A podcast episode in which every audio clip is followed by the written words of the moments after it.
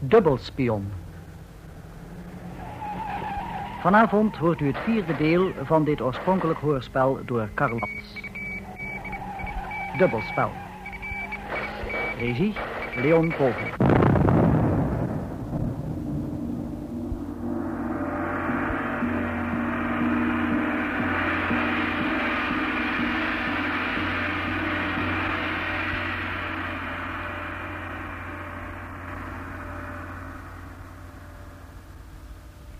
U begrijpt nu, Marcos, hoezeer de snelheid van onze aanval mede afhangt van de plaatsing van een agent in het zendergebouw.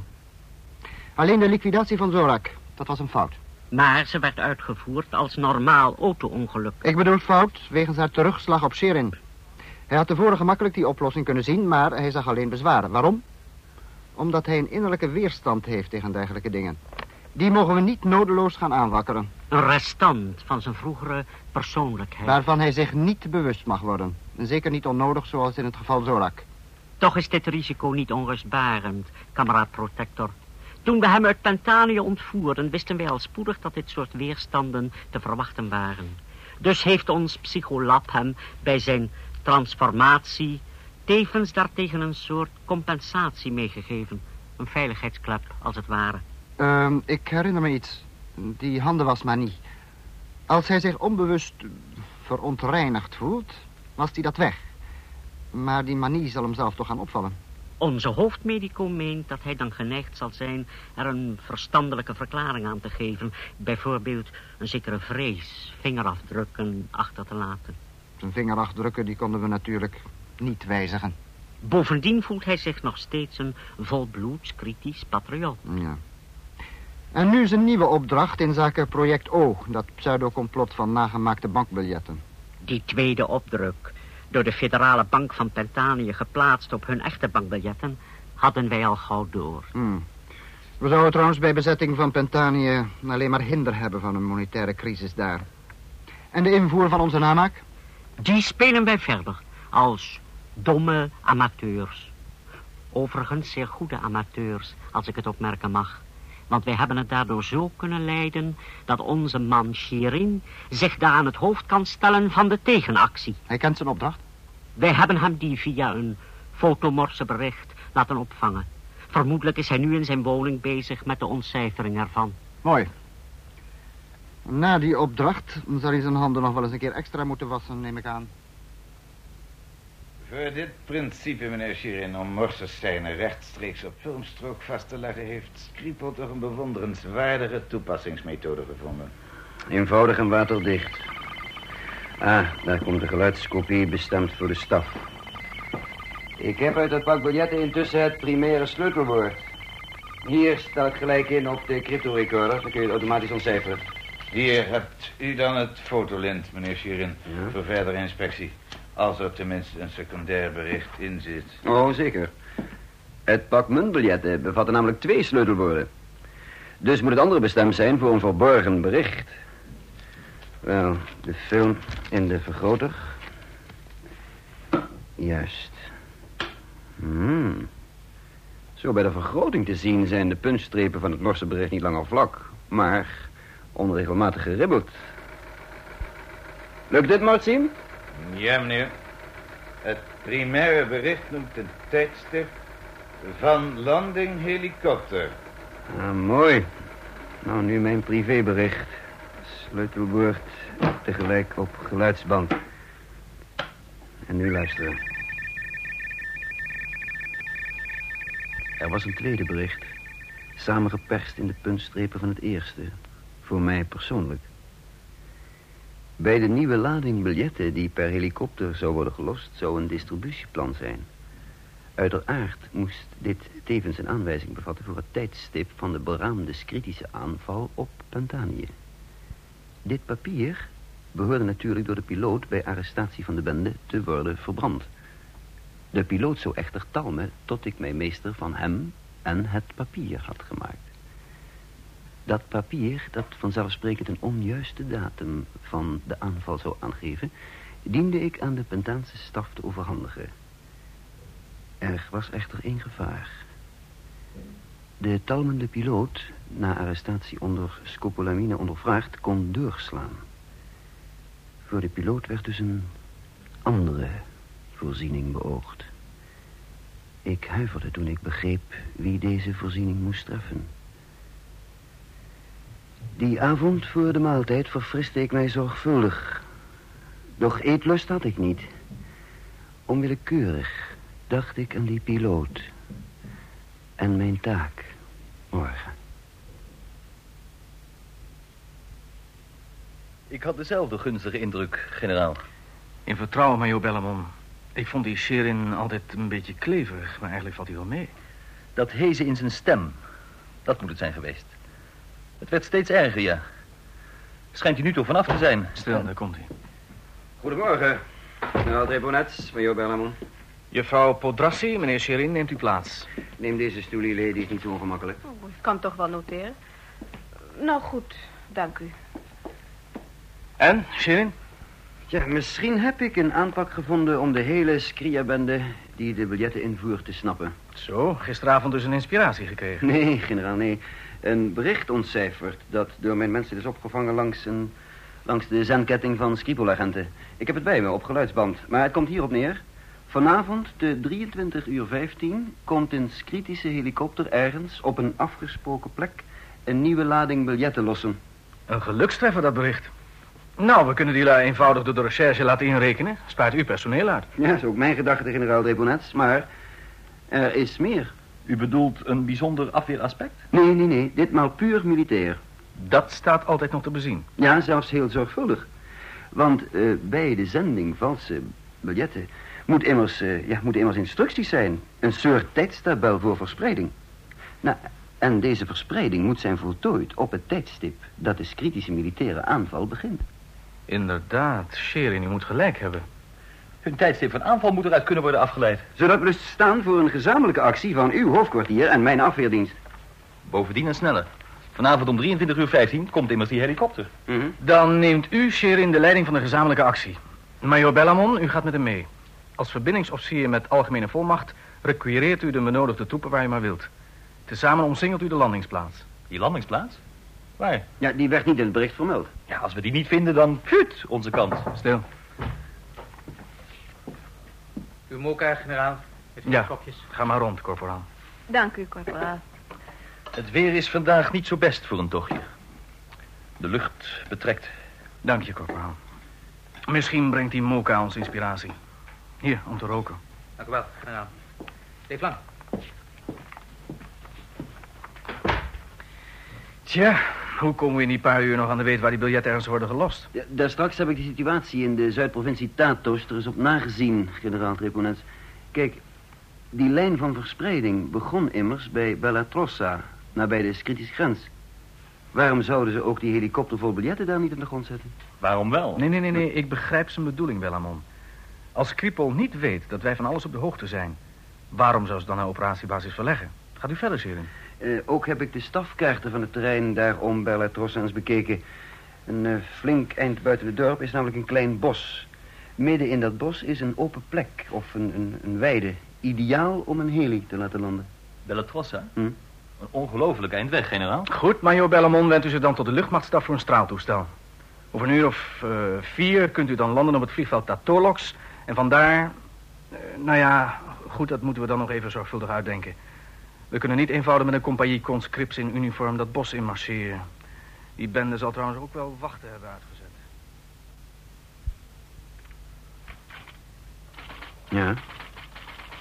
Ja. Je lijn is toch veilig? Goed, waar zit je nou? Mooi. Blijf die vent aan zijn staart hangen.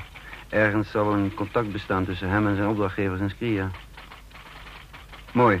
Nou, sluit er dan maar. Ik hoor van je langs de gebruikelijke weg. Wie was het? Ladikom. Hij schaduwt een vent. Vermoedelijk Skria-koerier. Hmm. Wie weet hoeveel er van die lui hier rondlopen. Oh, wacht even. Quintus? Jawel. Doe me een plezier en laat een laboratoriumtas voor me samenstellen. Binnen het uur. Zo vlug? Operatie in het residentschap Tatos vanavond. Een heel eind weg. En ik mag uw tas inpakken. Van die tas kan heel veel afhangen, Quintus. Daarom belast ik jou met het toezicht. De gehele inventarislijst nalopen. Alle flesjes controleren op inhoud. Komt in orde. Goed. Ik moet ook nog eten. Toestel vertrekt om 12:15. Dat is nogal sneu, ja. Och, Lillé, jij hebt nogal invloed op Quintus, hè? Ga er eens op af, hè? Leg hem uit dat zijn kans nog wel komt. Ik zelf heb nog allerlei te regelen. Goed, meneer Sheerin. En houd er een oog op dat ze niets overslaan. Ik dank je. Zo. Nu mijn gehoorapparaat. Het kleine zoemertje. Ja, meneer. Luister, Martien. Vanavond zit ik in Tatoos. Je hebt toch mijn gesprek met de staf kunnen meehoren? Inderdaad, meneer. Alleen heeft het heel wat van uw batterij gevergd. De ontvangst is niet de best meer. Nee, dat merk ik. Iets anders. Kent iemand van jouw connecties een zekere Boratis? Contactman van Skripol? Wel eens van hem gehoord, ja. Is Skripol veel aan hem gelegen? Een van mijn officiële lui heeft namelijk hem op het oog. Agent klasse 6, 7 geloof ik zelfs. Zijn betrouwbaarheid staat niet helemaal vast. Dus hij kan eventueel worden gemist? Ja, als spontaans afweerhoofd word ik geacht zo af en toe iets te vangen, hè? Volkomen duidelijk, meneer. Ja, Boratis is wel misbaar. Per definitie, zou ik haast willen opmerken. Anders had uw afweeragent hem stellig niet ontdekt. Quintus, je moet het je niet aantrekken. Sheerin zegt, jouw kans komt ook. Maar heus, dit is een zaak voor zo weinig mogelijk mensen. Geloof me. Mijn kans komt ook, Lillé. Ja, hij is er bijna. Quintus, je gaat toch geen domme dingen doen? Waar zie je mij vooraan? Nee, ik ga ze bewijzen dat ik meer kan. Je gelooft toch zeker niet dat Sheerin me zal vooruit helpen? Ik weet niet wat ik moet geloven over Sheerin. Gisteren ben je met hem gaan lunchen. Keek ik wel even van op, want je mag hem niet. Zoveel weet ik gelukkig. Er is iets met Sheerin. Hij heeft iets... Iets al te glads. Zal het werk wel meebrengen. Al een paar dagen is hij anders. Nu ja, zijn stem is beter, maar het zit niet alleen in zijn stem. Het is iets in de sfeer om hem heen. Ja, dat is weinig concreet. Wat is nou sfeer? In ieder geval iets dat van iemand uitstraalt. Dan is het niet rond hem, maar in hem. Maar wat? Misschien heeft hij wel iets ontdekt, is hij opgewonden. Ergens moet er hier toch een lek zitten waar Sheerin tot nog toe niet achter kon komen. Nee, hij lijkt me juist bedachtzamer. Als ik erachter kon komen, hè? Hem voor te zijn, Lillé. Misschien kun jij me helpen door iets meer contact met hem persoonlijk. Ja, ik weet wel, het is veel gevraagd, maar doe het, Lillé. Doe het dan voor mij. De tas komt op tijd klaar, meneer Sheerin. Voorlopig ben ik zover. Het is nu 11:25. Klein half uurtje om wat te gaan eten. Het is wel wat vroeg. En dan... Dit keer was een etentje in gezelschap van Lillé mij bijna aangenaam. Het zou me helpen zo min mogelijk te denken aan één bepaald detail van mijn komende opdracht. 5 minuten van ons gebouw was een snelrestaurant. We wandelden er naartoe. Tweede lunch in 2 dagen, Lillé. Ik schijn toch mijn leven te beteren, hè? Lillé ging er niet op in. Ik zei... Benieuwd of onze man Ladikom wat vangt. Fanatieke, kritische agenten kunnen we hier niet gebruiken. Laat staan met een oorlog voor de deur. Ja, waarom haatte de Scritiërs Pentanië toch zo? Natuurlijk wist ik dat precies. Wij in Skria waren gedisciplineerd en arm. De Pentanen gemakkelijk levende welvarend. Maar het leek me een goed onderwerp om Lillé aan het praten te krijgen. Hun zogenaamde volksschande van een eeuw geleden is natuurlijk alleen een voorwendsel. Toen hebben ze hun oorlog tegen ons verloren. De volksschande is voor hen even erg als hier een onuitgewiste familiebelang. Voor die oorlog hadden ze dan net zo'n hekel aan Pentanië als nu. Nee, ik denk... Het is alleen omdat zij klein zijn en wij lang. Nee, maar Lillé... Toch. Het waren immers oorspronkelijk mensen van ons. Verbannen. Ze hebben zich vermengd met die stammen daar. Ze voelen zich, denk ik, wat gedegenereerd. Vooral omdat ze tegen ons moeten opkijken. Dat is een nieuw gezichtspunt. Het was een nieuw gezichtspunt. Haat, omdat men tegen iemand op moest zien. Een gevoel van minderwaardigheid. Was dat mogelijk? Maar Lillé, niet alle skritiërs zijn kort en donker. Hier en daar komt er wel een voor, zoals wij. Lang en blond. Je moet in Skria dan wel een ellendig leven hebben. Worden natuurlijk getreiterd tot en met. Ja, nogal onverstandig. Een dergelijk type konden ze beter benutten bij Skripol. Door een uiterlijk onopvallend tot in Noord-Pentanië toe. Zo eentje als Skripol-agent, meneer Sheerin? Mm-hmm. Natuurlijk niet. Waar zou zo'n man een fanatieke haat vandaan moeten halen tegen Pentanië? Geen van dit type skritiërs kon zo'n fanatieke haat koesteren. Behalve ik. Ik herinnerde mij Morila's glanzend zwarte haar met één witte lok. Ik herinnerde mij... Om haar haatte ik Pentanië. Ik een blauw oog. Om haar tenslotte was ik agent geworden. Een skritisch patriot. Of... haatte ik deze mensen hier werkelijk? Haatte ik bijvoorbeeld Lillé, die mij inmiddels over haar bord met ernstige ogen onderzoekend aankeek. Ik kreeg de indruk dat ze me iets had gevraagd. Huh? Ja, best, is goed. Overigens, wat vroeg je me eigenlijk? Ik geloof, u hebt van uw hele lunch niets gemerkt, meneer Sheerin. Ik vroeg u of ik mee kon met het vliegtuig.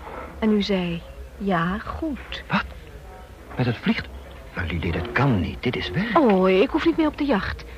Maar je moest me toch nog een paar rapporten dicteren? Lillé, ik denk er niet aan. En de rapporten kan ik dan gelijk uitwerken in het garnizoen waar we komen. Nee, Lillé, nee. Ik wil niet dat jij zo'n groot risico loopt.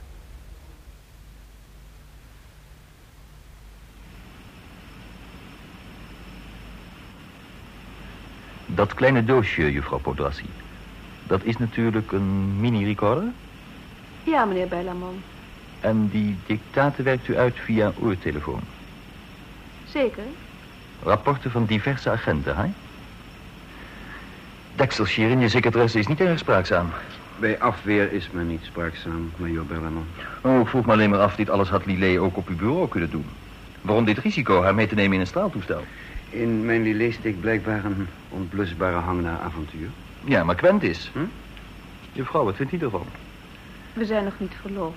Het zou niet het eerste luchtincident zijn, juffrouw Lillé.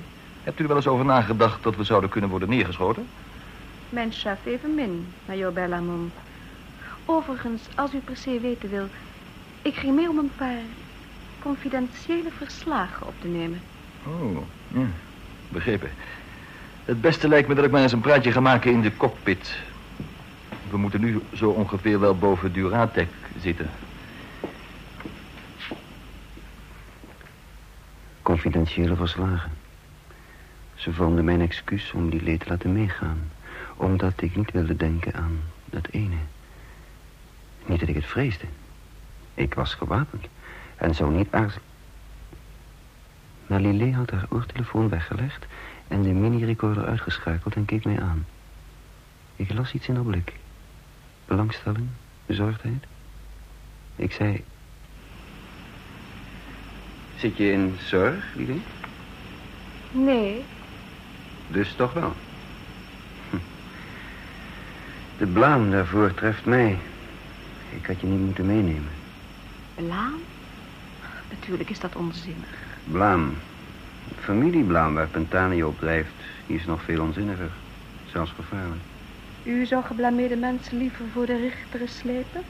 Hun hele familieleven over de straatstenen halen? Natuurlijk niet. Ik dacht aan het gevaar van een dergelijke zede. Ja, als de familiewreker minder goed op de wapen is dan de schuldige. Ik bedoel heel andere zaken, Lillé. Heb jij er ooit bij stilgestaan dat niemand, jij niet, ik niet, zijn familie kan uitkiezen? Hè? We worden erin geboren. Kan jij, kan ik verantwoordelijk zijn voor de daden van anderen, over wie we geen zeggenschap hebben? Maar dat is tot daar aan toe. Nee, erger is... Daarom zal een geblameerde zijn blaam zo lang mogelijk verbergen. Vraag jezelf af, Lillé, hoe kwetsbaar hem dit maakt voor chantage, bijvoorbeeld door de vijand. Vraag jezelf ook af hoeveel Pentanen er hier zullen rondlopen die door chantage handlangers van Skria zijn geworden. Ik zie wat u bedoelt. Maar ik vraag me iets anders af, meneer Sheerin. Ja? Waarom bent u zo veranderd? Was het dit waarvoor Lillé in feite was meegereisd? Ik probeer de tijd te winnen. Ja, we veranderen allemaal, Lillé. Maar hoe bedoel je dat eigenlijk? Zo vrij plotseling. Nou, kijk, elke morgen kijk ik toch onder het scheren in de spiegel. Nou, het zou me stellig zijn opgevallen. Of u was het al. En laat het nu pas merken. Vroeger leek u zo weinig ernstig. Ik was gewoon bang voor. Nou, de troebele ondergrond van mijn frivol karakter is tenslotte opgewoeld. Ik probeerde het luchthartig te zeggen, maar faalde. Wat was het toch dat mij in die leesbijzijn verwarde? Mij uit mijn rol liet vallen. Hoe het zei, ik moest haar nu een verklaring geven en zonder aarzelen. Ja, ik zou je een verklaring kunnen geven, Lillé. Dat hoeft u niet. Dat weet ik, maar toch zal ik het doen. In 5 woorden. Mijn enige broer is omgekomen. Huh? Ja, de brief kreeg ik een paar dagen geleden. Te laat om... Voor de begrafenis te zorgen? Nee, het is erger. Het was een goedjager en een zeilig. Hij moet in de rook uit de water zijn geraakt. Vermoedelijk zijn gegrepen door de vangarmen van de grondalen. Ontzettend. Hoe heet hij? Eri. Eri? Een mooie naam. Ja. Ik heb het gevoel dat ik wat aan hem goed heb te maken. Wat ik nu niet meer kan doen. Ja, kijk, ik heb gestudeerd hier in Jalo. In zekere zin ten koste van hem. Hij was namelijk intelligenter dan ik. En hij wilde. Maar kijk, ik was de oudste. En moest. Dus bleef hij thuis om het beheer van het landgoed van mijn ouders over te nemen. Ze zijn hoogbejaard. En mijn vader is nogal kwakkelend. Begrijp je het misschien nu? Ja, meneer Sheerin.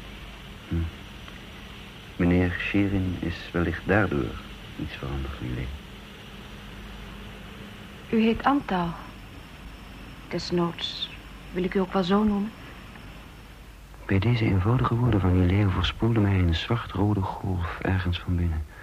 Van woede tegen mezelf, tegen die Anto, die doortrapte, lafhartige Pentaanse verrader, wiens rol ik, een kritisch patriot, naar ik mezelf waande moest spelen. Nee, zei ik. Nee, Lillé.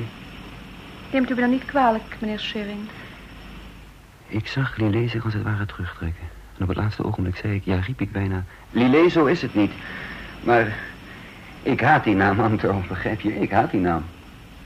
Jij had Eri willen heten. Misschien let je toch meer op hem dan je denkt. Nou, ik hoop het. Tot mijn voordeel. Dus dat was de oorzaak. Maar zo was het niet. Want ik was geen Anto. Dat menselijke misbaksel. Wiens oude vader en moeder hebben een beverige pistool geschreven. Daarin hadden ze hem verweten... van hun bericht over de dood van die broer... een paar maanden geleden nauwelijks nota te hebben genomen. Deze jongste brief had Anto's vertrek naar Tridis blijkbaar gekruist... en was mij in handen gekomen. Die broer was niet pas dood... maar al een tijd. Als dit werd ontdekt... zat ik in grotere moeilijkheden dan die ik thans had bezworen. Niemand immers voelt zich geschokt met terugwerkende kracht. Ja. Het straalvliegtuig vloog zuidwaarts op 3000 meter... hoog boven de winterwolken. Onder ons moest ergens de rook stromen, waar ze door het scheidingsgebergte breekt. Om verder gesprek te vermijden dicteerde ik Lillé een paar verslagen en rapporten.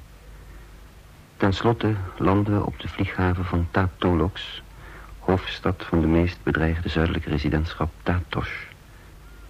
Een gesloten burgerauto stond reeds klaar en bracht ons naar de garnizoenscommandeur. Spoedig werd duidelijk dat de lange arm van generaal Trebonets hier snel en goed werk had gedaan. Oh, aanstonds als het moet, majoor Bellamon. Ik heb de opdracht u elke assistentie te verlenen die u maar wenst. Meneer Sheerin leidt de operatie, commandeur. Oh, dan uw wensen? Verschillende. Ja, sommige daarvan zullen u misschien vreemd voorkomen. Hebt u para's ter beschikking? Valschermjagers? Ik wist niet dat u vanuit de lucht... Vliegtuigen heb ik niet nodig. Wel paratroepen, 150 man. En in burger. Niet in uniform? Nee, nee, in burger. In werkpakken. Ze moeten eruit zien als bouwvakarbeiders die na hun dagtaak naar huis terugkeren. Maar natuurlijk wel in bezit zijn van het nodige gereedschap, hè? Natuurlijk. Plus 20 lichtfakkels. De operatie is bepaald op 23 uur. Met een plusmarge van 15 minuten. Maar hoe wil je dat doen, Sheerin? We hebben er nog nauwelijks over gesproken. De chauffeur van onze auto heb ik over de lokale situatie gepolst. Chauffeurs weten altijd alles. 20 mijl van hier is namelijk een groot fabriekscomplex in aanbouw. De avondploeg keert ongeveer de 22 uur in oude busjes naar huis. Tatolox. Ze komen daarbij door het dorp Bellatrossa en gaan dan de landweg die langs het bos voert. Daar sluiten wij ons bij hen aan, ook als bouwvakarbeiders. Ik zal dan direct de nodige orders geven om de gewenste kleding te requireren voor sluitingstijd van de zaken. Voor 150 man, dat is geen kleinigheid. In diverse zakengaarnen en diverse maten. Door burgerbeambten graag. En behoorlijk vuil maken, kalk, cement enzovoorts. Verzamelpunt, markt, Bellatrossa. Wilt u voor de groep 2 bussen requireren? Oud, maar betrouwbaar. Major Bellamon en ik gaan dan nu op eigen gelegenheid naar Bellatrossa. Daar neem ik de leiding over. Deze dame gaat toch niet mee? Oh nee, ik mag wel wachten in uw kantine? Natuurlijk, mevrouw. Geheel tot uw dienst. Ik mag u wellicht inviteren aan onze bescheiden, maar behoorlijke officierstafel.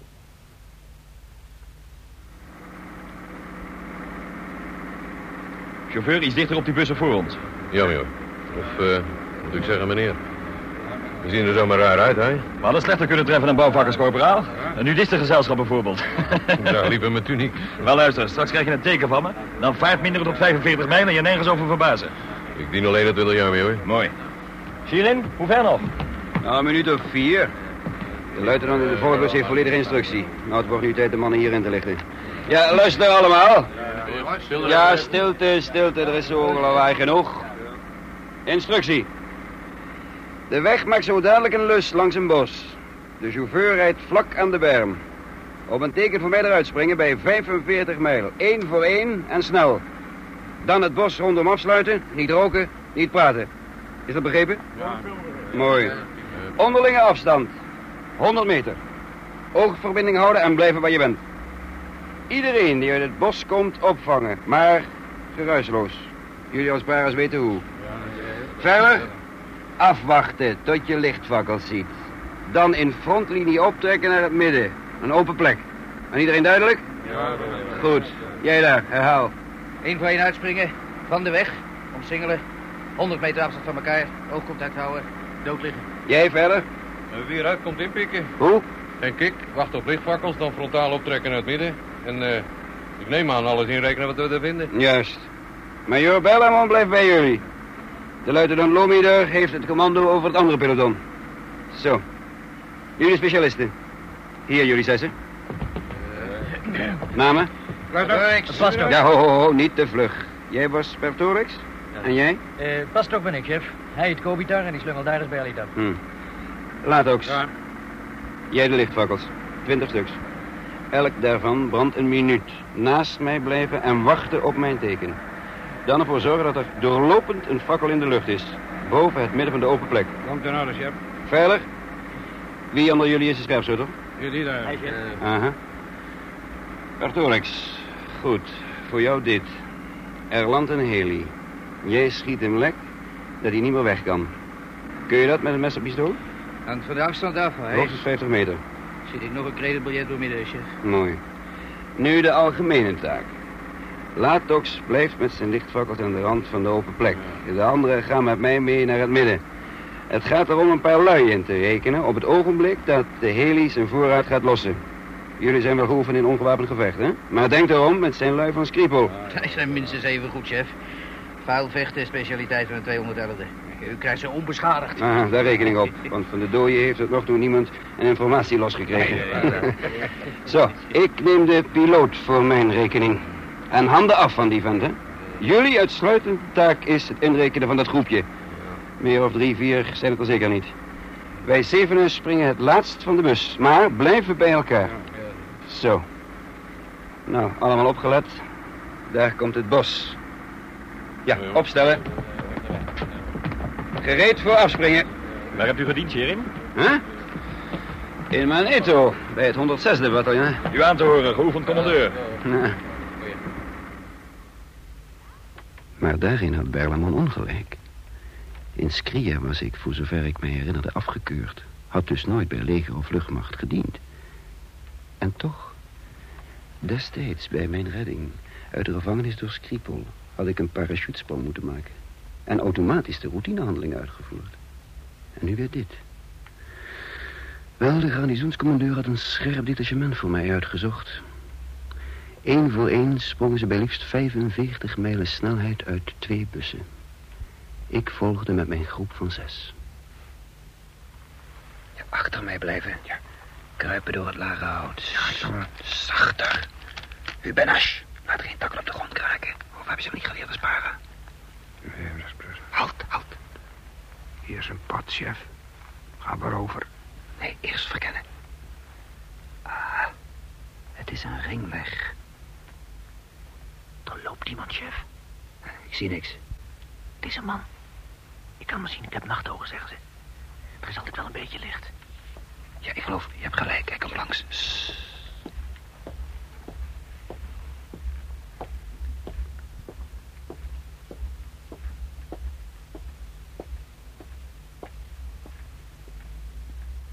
Die loopt hier niet toevallig. Kon een burger zijn. Op een avondwandelingetje.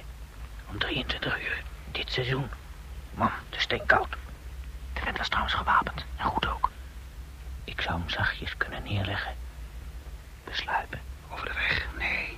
Dan laat hij je aankomen, dan blaast hij op zijn fluitje. Ja, natuurlijk. Maar wat dan? Zacht. Ik kom weer terug. Waarschijnlijk zijn er dan meer wachten. Elk voor een bepaald gedeelte van deze ringweg. Sss.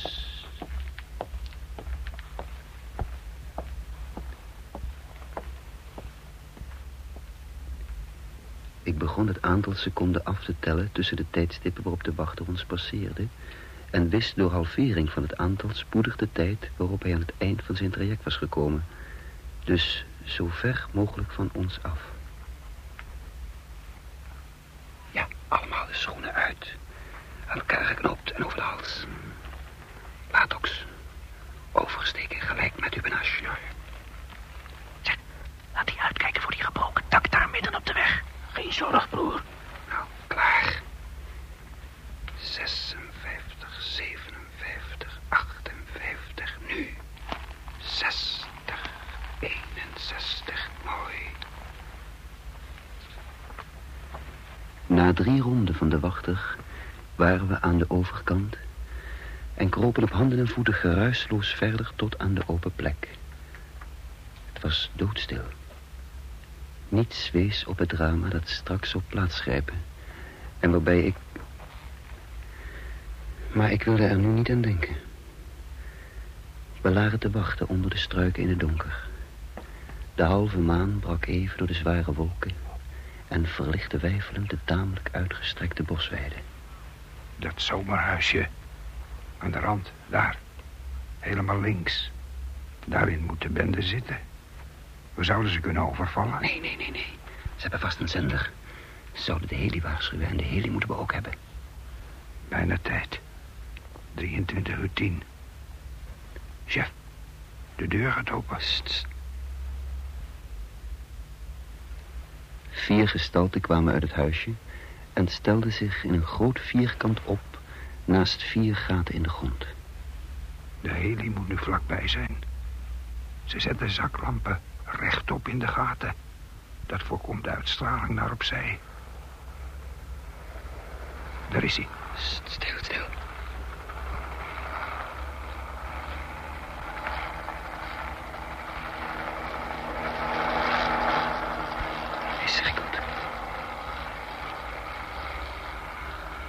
De lantaarns gaan aan. 1, 2, 3 seconden. Uit. Ze herhalen het signaal bij de feitelijke landing. En nu de verdere instructies. De man met de nachtogen, Pastok. Ja? In mijn buurt blijven. Latox, fakkels en de maan zijn maar een tijdelijke verlichting. Allen behalve Latox volgen mij geruisloos. Vlakbij geef ik een vuurstoot van 8 in de lucht. Dan, Latox, vuur jij je eerste fakkel, hè? Ja, enzovoorts. Pertorix, jij schiet de heli lam. Jawel, chef. Oh, Wij allemaal dan geschreeuw, handen omhoog, enzovoort.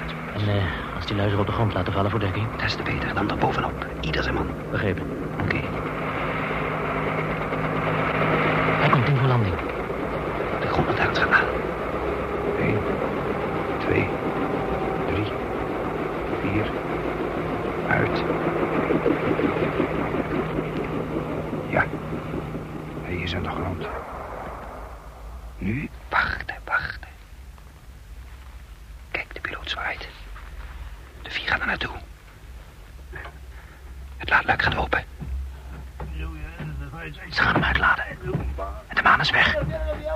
Nou, trek je sokken op. Volgen, geruisloos. Pastok bij me blijven. Gauw. Als we er zijn, vuur ik in de lucht. Latox vakkels, Pertorix heli. Alle lawaai voor 100 man. Kom. Ze merken niks. Nu! Handen omhoog allemaal! Pertorix, heb je de heli? In zo'n rotor, chef? Aha, dat komt niet meer weg. Mooi, en nu de eerste fakkel. Right, die lui laten zich vallen. Dan er bovenop. Nee, herstel, dekken! Niet terugvuren! Waarom? We kunnen die bij huisje. Nee, kijk verderop, daar in het huisje. Want ik had me in één ding verrekend. Ik had verwacht dat Skripol met een minimumgroep zou volstaan. Maar nu bij het tanende licht van Latox' eerste fakkel zag ik 5, 6 mannen uit het huisje komen. Wat nu, chef? Er zijn er veel meer. Eer dat de groep Bellamon hier is... Zitten we volgelaten. Pastok, luister. Ren naar Latox terug. Laat hem stoppen met die fakkels tot Major Bellamon er is. Zonder licht schieten ze slecht en de maan is weg. Jij, Latox. Jij, samen vuur afgeven achter die bomen daar. Dat trekt vuur aan van een machinegeweer. We hebben hier al genoeg te staan met die kerels hier. Zo gauw Bellamon terug is, nieuwe fakkels. Algemene aanval. Vooruit, pas dan ook op handen en voeten. Tot orders. Wie heeft het te pakken? Toch niet Pastok? Nee, Cobitar. Dat is een arm. Wacht maar eens even.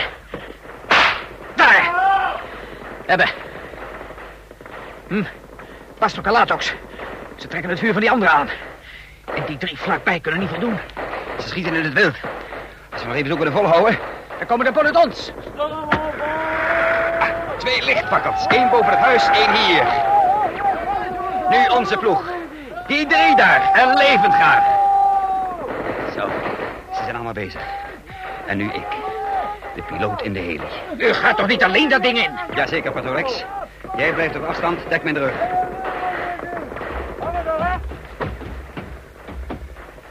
Ah, handen omhoog, piloot. En laat het papier vallen, je opdracht. Ja, moest het verbranden. Zo gezegd te laat. Doe wat ik je zeg. Handen omhoog. De piloot keek me aan, verwonderd. We waren alleen, hij en ik. In de schaars verlichte laadruimte. Mijn ogenblik was gekomen. En plotseling zag ik zijn ogen zich wijd openen. Hij begreep, hij wist. Snel hief ik het pistool op. Ik richtte, wilde afschieten. Ik kon niet. Dus dat is de bedoeling. Mij op te ruimen, te liquideren. Ik mag niet worden gearresteerd, Ik weet te veel en daarom... In één snelle beweging had de piloot zijn pistool in de hand en vuurde. Gloeiend striemde het schot langs mijn dijbeen. En ik kon niet schieten. Daar gaat je papier. Doe die aansteker weg. Ik besprong hem. Hij vuurde nogmaals, maar hij raakte mij niet. Ik had hem vast. Hij sloeg mij het pistool in het gezicht voordat ik het hem kon afpakken. Hij wuifde met het brandende papier en liet toen vallen. Je zult het niet krijgen. Raak hem, die schof. Ik heb hem over hier. Je zult het papier niet krijgen. Niet. Dank je, Pertorix. Oh, Bellamon. Waarom schoot je niet? Het pistool ketste. Hoe is het buiten? We hebben ze, het hele stel. Kisten met biljetten. Alleen dat daar. Oh, de instructies. De piloot heeft... Heeft ze verbrand? Nou, het is nog niet hopeloos, Bellamon. Man, je bent geraakt. Huh? Je hinkt. Je gezicht. Oh, nee. Je bloed. Nee, is een tand los, niet belangrijk. Eerst het document. Laat mijn laboratoriumtas in dat huisje brengen, weet je? We verzamelen hier alle verbrande papierdeeltjes... en vervoeren ze voorzichtig daar naartoe. Ik hinkte met hulp van Bellamon naar het huisje. We begonnen een precisiewerk. De verbrande deeltjes van het document op een glasplaat te leggen. Het is vrij compleet zo te zien. Mooi. Allemaal op de glasplaat. Ja, dan de verstuiver graag. Alsjeblieft. Waar voel je het dan? Huh? Scharlakspieren is oplossing, soort fixatief.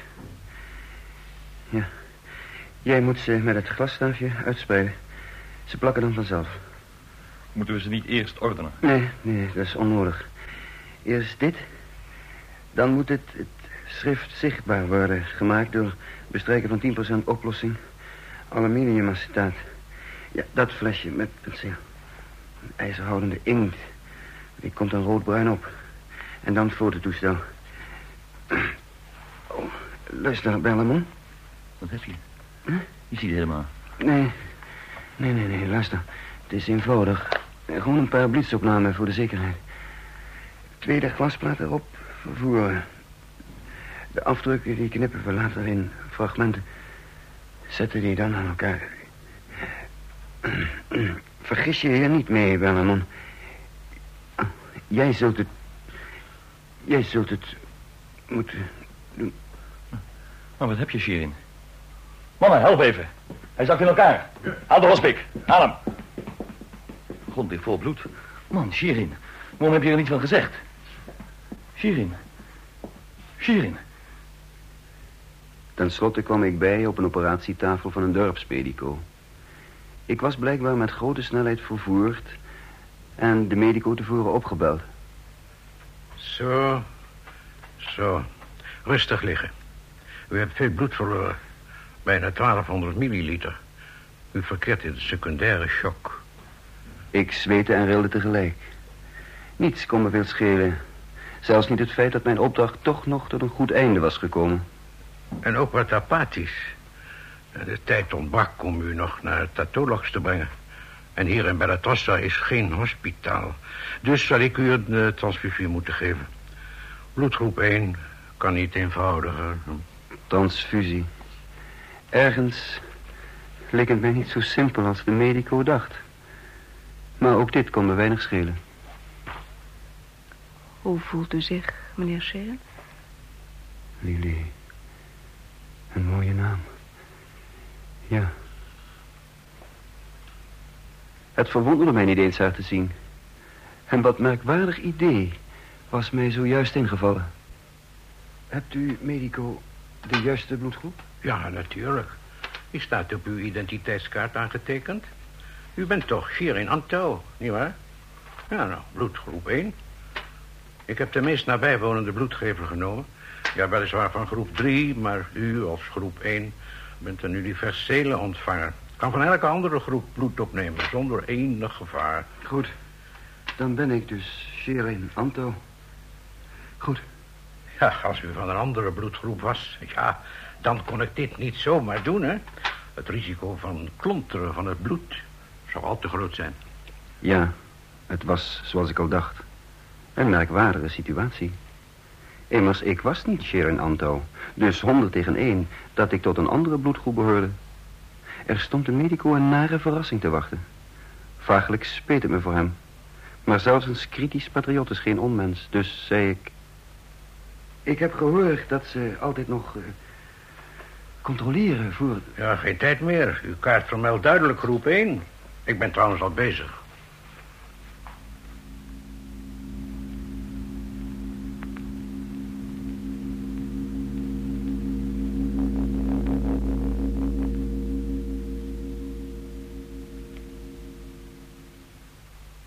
Maakt u zich niet ongerust. Ik zal je hand vasthouden. Je bent zo koud. Lichte shock. Geen cyanosis, gelukkig. De patiënt had wel heel wat bloed verloren. Aha, hij komt nu weer bij. Hoe voelt u zich nu? Ik... Ben ik er doorgekomen? Ja, wat had u dan verwacht? Dat een dorpsmedico geen noodtransfusie kon geven? Ai? Ik leefde. Het verbijsterde mij. Ik was er doorgekomen.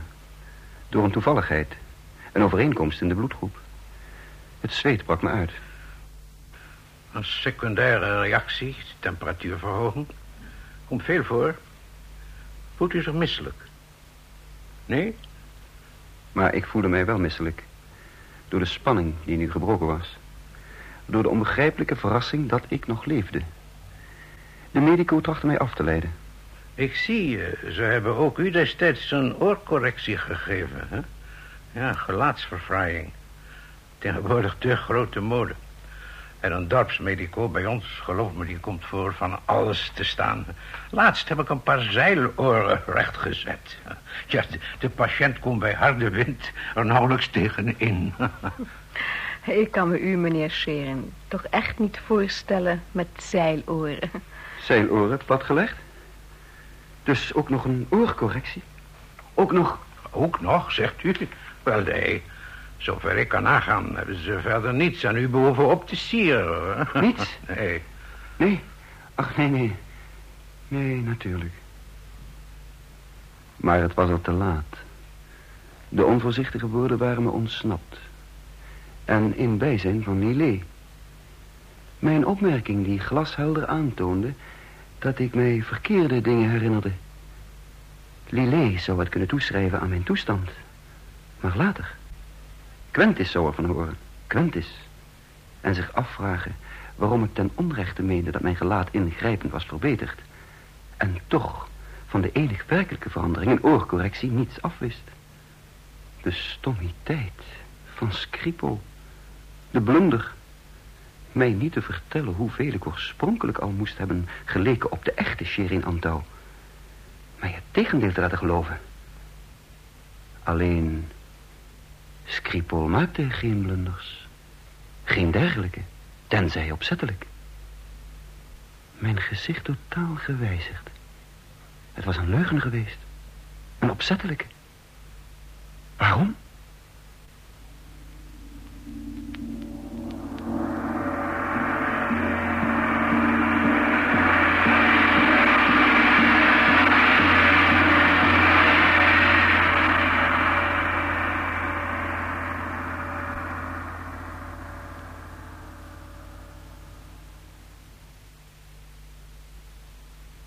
Dubbelspel. Dit was het vierde deel van Dubbelspion, een oorspronkelijk hoorspel door Karel Lans. De rolverdeling was als volgt. Protector Ton Kuil, Marrakosch Gerard Hartkamp, Sheerin André van den Heuvel, Martien Peter Arians, Bellamon Frans Koppers, Trebonets Maxim Hamel, Lillé Fécharone, Quintus Luc Lutz, garnizoenscommandeur Wam Heskes, een piloot Rien van Oppen, dorpsmedico Louis de Bree en manschappen Harry Bronk, Donald de Marcas, Tony Folletta en Jan Verkoren. De regie had Leon Polken.